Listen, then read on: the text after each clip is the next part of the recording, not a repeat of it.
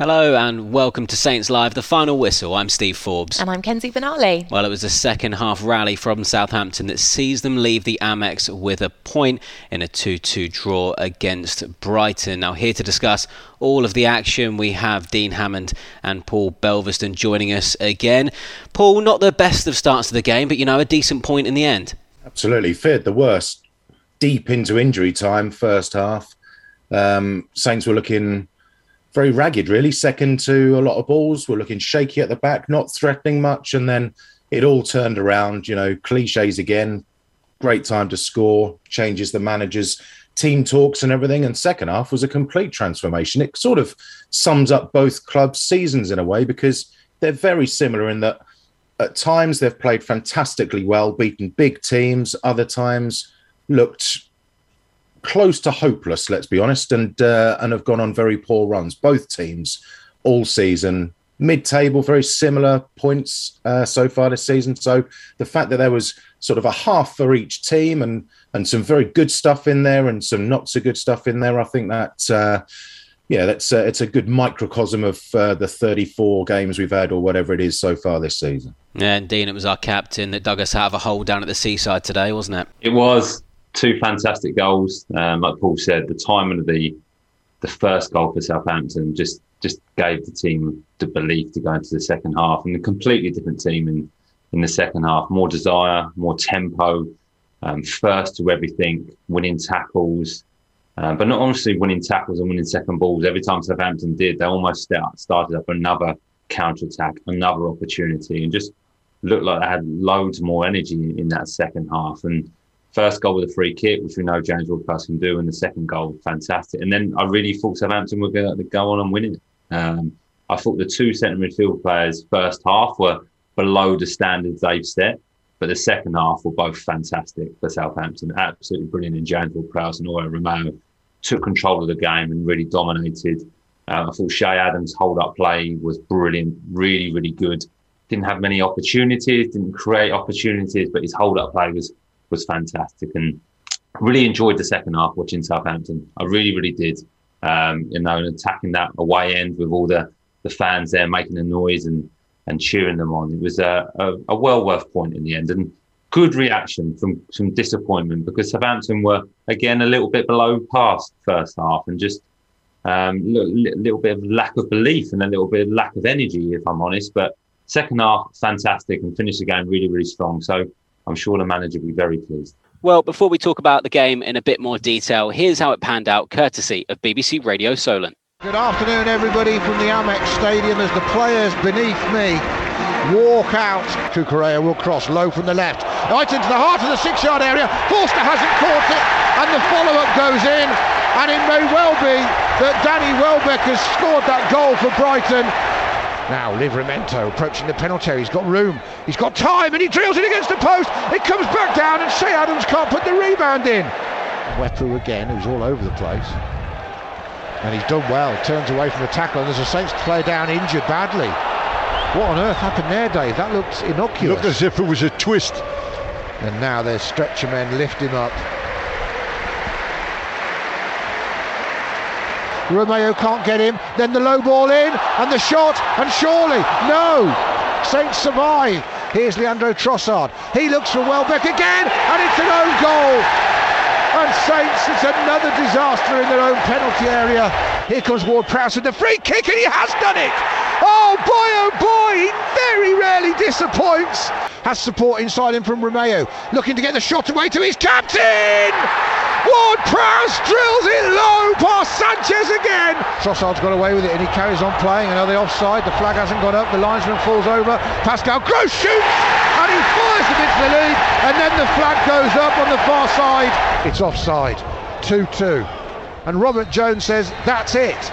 Belv, as you said just a moment ago, that you were fearing the worst in the first half, as were all of us, I'm sure. Um, obviously, Brighton taking a 2 0 lead like Burnley did on Thursday. What did you make of the goals Saints conceded today? Well, the, the team clearly weren't listening to us before the game, were they? How dare they? Because, you know, Sid, the crowd can be on edge. They haven't seen many goals, they haven't seen many wins. They will get frustrated. Just, you know, keep them at arm's length. Don't give them any chances inside the box. And then within two minutes, it was a bit of a shambles, wasn't it? Um, Brighton have won a won a throw in. Now, at my awful level of football growing up, we were always taught to to mark the thrower because it's an easy cross in if he's just going to get it back once he's thrown it, pass back, and then he can cross in. I thought maybe you know I don't know uh, anything about professional tactics really, but Tino Livramento stood off uh, as he got the ball back unmarked. It took a bit of a deflection, his cross in, and then it was just a collision between Salisu and Fraser Forster. They neither of them really committed fully to to claiming or clearing the ball, and there was pressure from Enock and Mwepu in there as well, and then Danny Welbeck just knocked it in from about a yard and a half out. So yeah, the worst possible start. And then there was some great, great play in in the build up to to Brighton's second. Welbeck involved again, a, a cracking pass out, switching the play over to the left hand side from the right, and Salisu had sort of gone in to try and stop that that ball or, or try and nick it off him, and and from then he was he was backpedaling, racing back, and Welbeck had a little uh, little head start, and Leo Trossard again, a lovely ball then into the box after assessing his options, and Salisu at full pace pings it into the side netting. So, um, yeah, he didn't have the, the greatest first half back after his little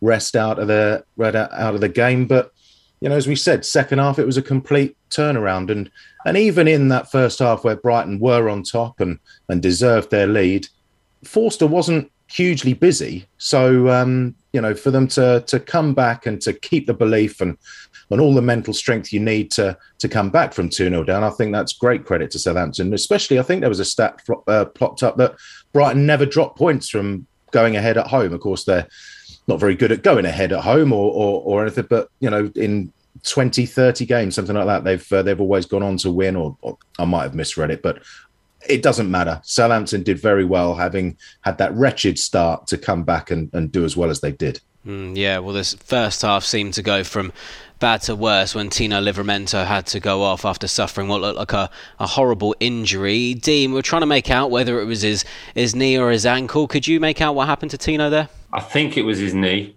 Um, I think it was potentially his left knee as well. Um, he knew straight away. As you see, he's going down. He's kind of holding his hand up straight away. So he must have felt the the pain um, straight away. Um, I think it was just too much body weight going through that knee when he was off balance. I think his body shape he got too low and just tried to push off of it too quickly at the slightly the, the wrong angle. Whether his studs got caught in the in the grass, I'm not too sure. Um, but he felt it straight away. So obviously, all we can do is wish him the best, and hopefully, it's um, it's not too serious and not too bad for him. Um, it doesn't look great, um, but I thought he he was doing okay up to that that point. Um, he was making some good runs forward.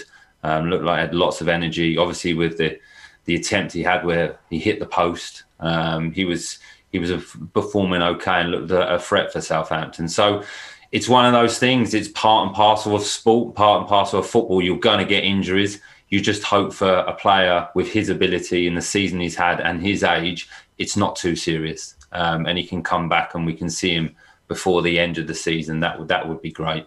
Um, but I'm sure he'll be in good hands. Um, the medical staff at Southampton are, are, fantastic, and they'll look after him. So that's just fingers crossed for him. But um, yeah, it didn't it didn't look great. Um, but let's see, and just hope the best for him. Yeah, most definitely. It goes without saying that uh, the whole Saints Live team are sending Tino uh, all our very best. Uh, well, let's hear what the fans had to say then after that draw at the Amex. Uh, naturally, a lot of love coming in for our captain, James Ward Prowse, seems to be the topic uh, of the conversations going on in the comments. Harrison Lovitz got in touch. He says James Ward Prowse is the Saints hero. That's why he's our captain. JB on YouTube, hello. He says uh, JWP is worth his weight in gold. Tella Perraud and Stu also also played well today. And Vishnu has also said at James Ward Prowse, man of the match, no question about it. I mean, Belvis, yeah, brilliant again from our captain. And I feel like we tend to copy and paste this question now, but uh, another wonderful free kick. It was, in some ways, it wasn't it wasn't it was very clever the free kick you know i think Oriol Romeu jan bednarek sort of split to make a gap that he found and he uh, fired it in sort of bottom corner he he can pick out any tiny little square in the netting, can't he, to aim at? And I think in a, in some ways he he'd got inside Robert Sanchez's head because he can he can ping it into either top corner so very well. It didn't look like Sanchez completely trusted his wall because he slightly shifted to that side as Prowse was about to um, strike the ball. So, you know, maybe he was wrong footed, but it was a very clever free kick. And and this is the thing when teams concede free kicks in anything like that area, they are going to be very, very worried. No goalkeeper is going to be comfortable in that because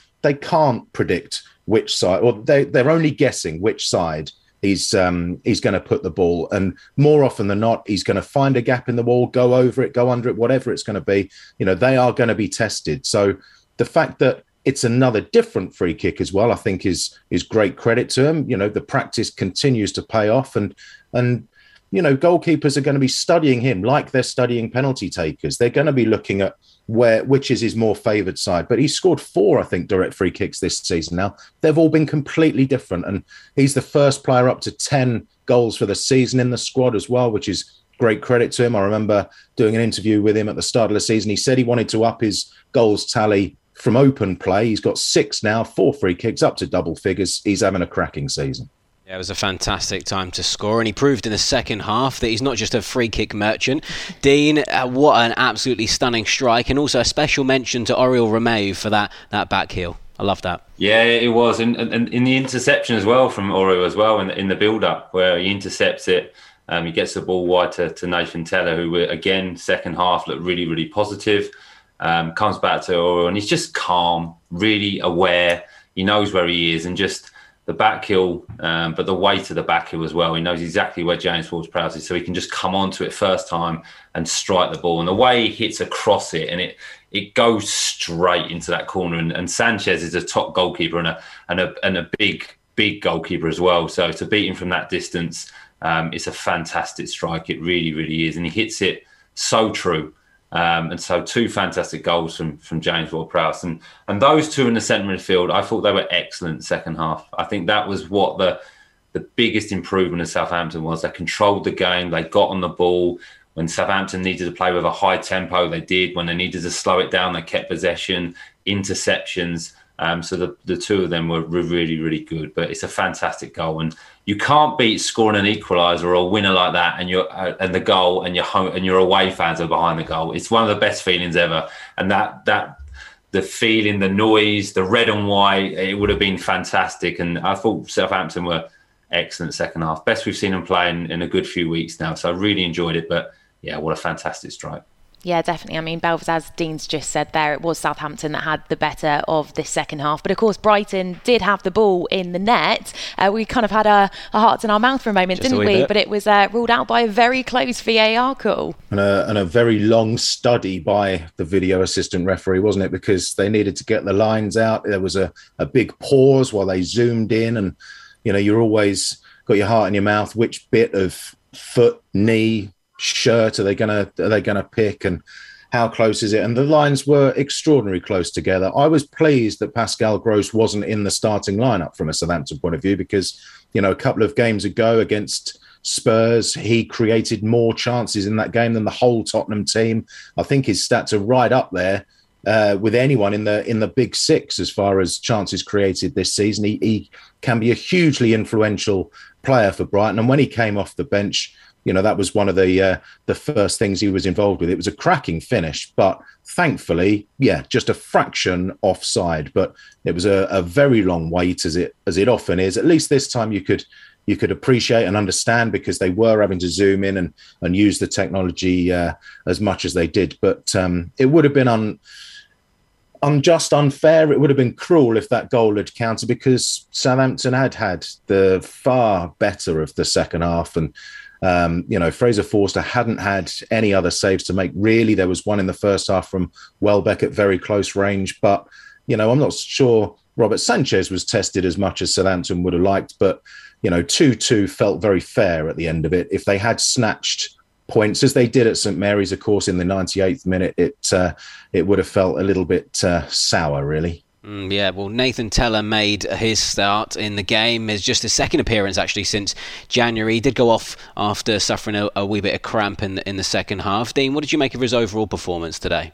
Well, he had a part to play in both goals. He won the free kick for, for James Ward-Prowse, where a good central run and then um, tried to get through and goal and got failed.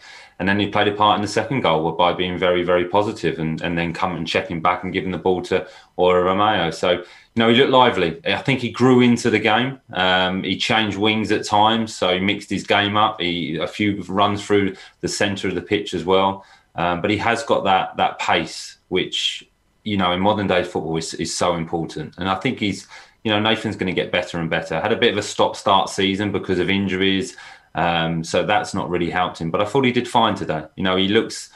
I like him. He's positive with the ball, and he's he's got that young um, enthusiasm where no fear really. Just give me the ball. I'm going to take people on. If I make mistakes, no problem. But he'll make something happen, and and almost got in actually for goal when when Gross had just come on and he made a really really good tackle by a good link up play with with Che Adams. So yeah, he looked good, and hopefully, like you say, it's just cramp and he can continue playing until the end of the season now. Because I do like him in the team, you know, because he's got that raw pace, which is so important. Whether you're got possession of the ball or whether you're playing counter attack football, it's really really important. So Nathan did fine today, and hopefully he can continue playing and keep improving all the time. Well, let's hear from Ralph Hasenhüttl now. Here's what the Saints boss had to say after the game.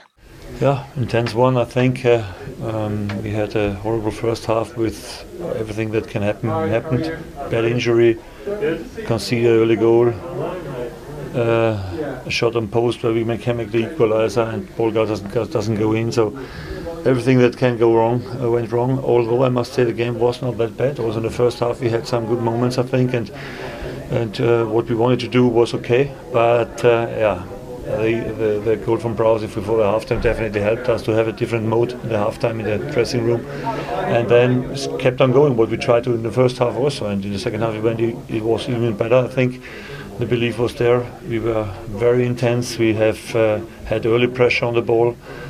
Every time, very early ball wins, uh, they couldn't play football, and we played uh, to our goal, where our fans were felt a little bit like a home game. You must be honest in this moment and uh, yeah, the reaction was fantastic. It was one of our best second halves this season on the on the road, I think. Yeah, well, Belvers, let's look ahead to next Saturday. Then, of course, we're back at St Mary's Stadium as we welcome Crystal Palace. What are your early thoughts on that game?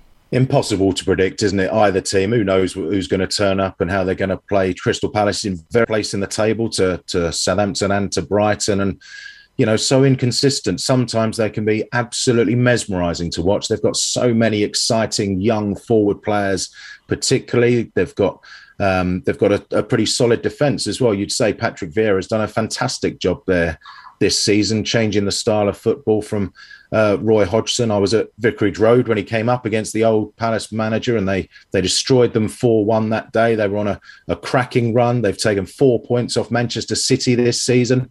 Um, they've beat Arsenal only a couple of weeks ago, 3 0 as well. And, and they look tremendous at times. And then at other times, and this is where the comparison comes in again, they just they don't seem to gel. It doesn't seem to work for them. They've lost three in a row, including an FA Cup semi-final. Reaching an FA Cup semi-final, of course, is uh, is fantastic for any sort of mid-table side. We saw that ourselves last season, didn't we? Um, so it's very difficult to predict what might happen, how it's going to go the atmosphere at St Mary's for the Arsenal game was tremendous. You know, the the fans understood that it wasn't going to be the the most dominant display from Southampton, but they really relished the the battle, the the the passion shown by the likes of Lyanco and the the, the the way everyone was was clearly working for each other, which is always um, when Southampton are at their best. So if we can get a similar sort of all round team performance, whatever the approach might be, a similar sort of atmosphere, then uh, then yeah, I can see it being a good day for Southampton. Yeah, it's pretty tight at that part of the table, Dean. Just three points separating both sides, just one place in the table as well. Yeah, well, like Paul said, two teams that are probably fighting or trying to fight for that that tenth tenth space, really, um, which seems to be so important.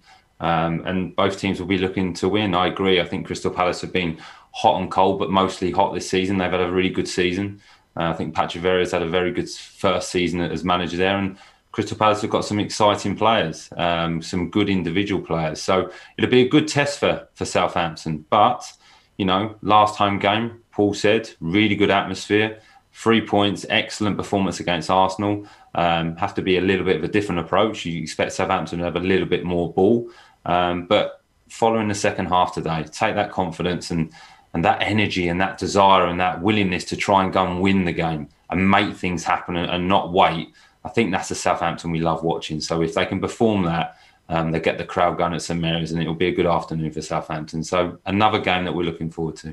And we get James Ward Prowse against Wilfried Zaha, which is always oh, box office. Tasty. Yeah, that is always yeah. incredibly entertaining. I certainly love that matchup. And I'm thinking as well, if Rosemary can get out her lucky jumper, didn't go quite so well on Thursday, one step better today, maybe against Crystal Palace, uh, we can get the win if You'd she gets out so, for yeah. a third time. uh, so take note, Rosemary. Uh, well, Dean Belbis, always a joy to have you with us on the show. Have a wonderful week, and we look forward to seeing you soon. Uh, and of course, thank you to everyone who's tuned in to both Saints Live and the final whistle. A pleasure to have your company as always. As we've mentioned, uh, Southampton do return to St Mary's Stadium next Saturday to welcome Crystal Palace. That's a 3 pm kickoff, so we'll be live with you on Saints Live from 1:45. Join us then. Bye for now. See you soon.